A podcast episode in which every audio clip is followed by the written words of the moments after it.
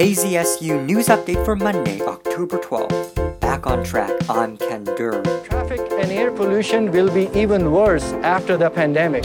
That's why we support Measure RR to keep Caltrain running. With election season coming up, you may have heard or seen this ad on your local airwaves, and especially if you live along the peninsula ridership on Caltrain has fallen by more than 90% due to the coronavirus, and because 70% of Caltrain's operating budget comes from fares, Caltrain is struggling to keep trains running with no funds to continue the electrification process, which is nearly complete.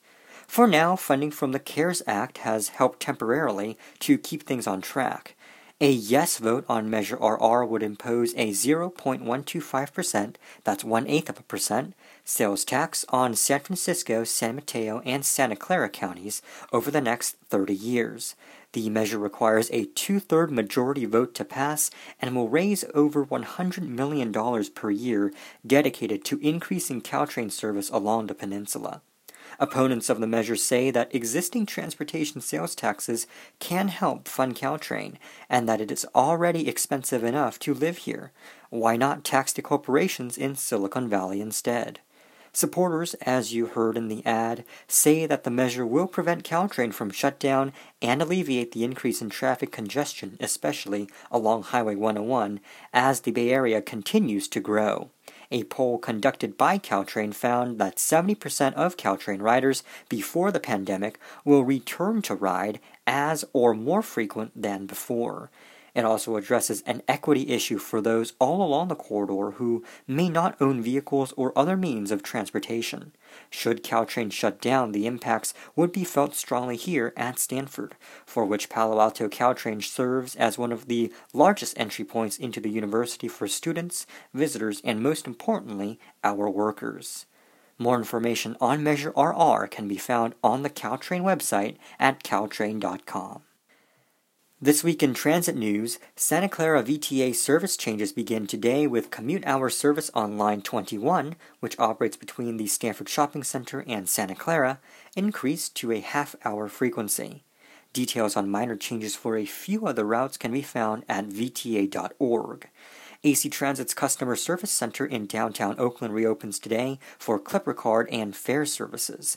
The agency will resume fare collection beginning next Monday, October 19th, with the installation complete of plexiglass barriers at the driver's compartment. Google has released plans for how the tech company will transform the area around San Jose's Diridon Station. The 80 acre Downtown West project will feature housing, office space, transit, and retail. If you're driving on Interstate 880 between San Leandro and Milpitas for the first time in a while, be aware that new express lanes have opened, one in each direction.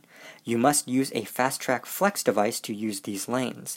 The older FasTrak device will require you to pay full price. San Francisco has expanded their Slow Streets program to portions of Clay Street, Noe Street, Pacific, and Tompkins Avenue, bringing the total to 38 miles of street closures for safer pedestrian and bicycling access. Muni drivers are expressing concern over their role in enforcing mask compliance on buses, which they say can put them more at risk for attacks and abuse. This comes after a driver was brutally beaten with a baseball bat for confronting a rider back in July. That's it this week for Back on Track. In other news, students currently living on campus for fall quarter will be automatically eligible to stay on campus for some or all of winter break. Provost Persis Drell has announced the creation of a new task force to consider new measures for studying race and racial justice. The Faculty Senate discussed the possibility of making Election Day an academic holiday. Eight people have been injured too critically after a man lost control of his vehicle and plowed into an outdoor dining area near Grand Century Plaza in San Jose. The firefighter who died last week during a training accident in San Francisco was knocked off a third floor railing by a blast from a water valve he had accidentally turned on. Firefighters in Moraga responded to a 20 to 30 acre fire burning in the area of South Moraga last night. It felt like fall for much of last week, but temperatures jumped by 5 to 10 degrees today as part of a warming trend that will take us into the 90s all around the bay by the end of this week. I'm Ken Durr, KZSU News.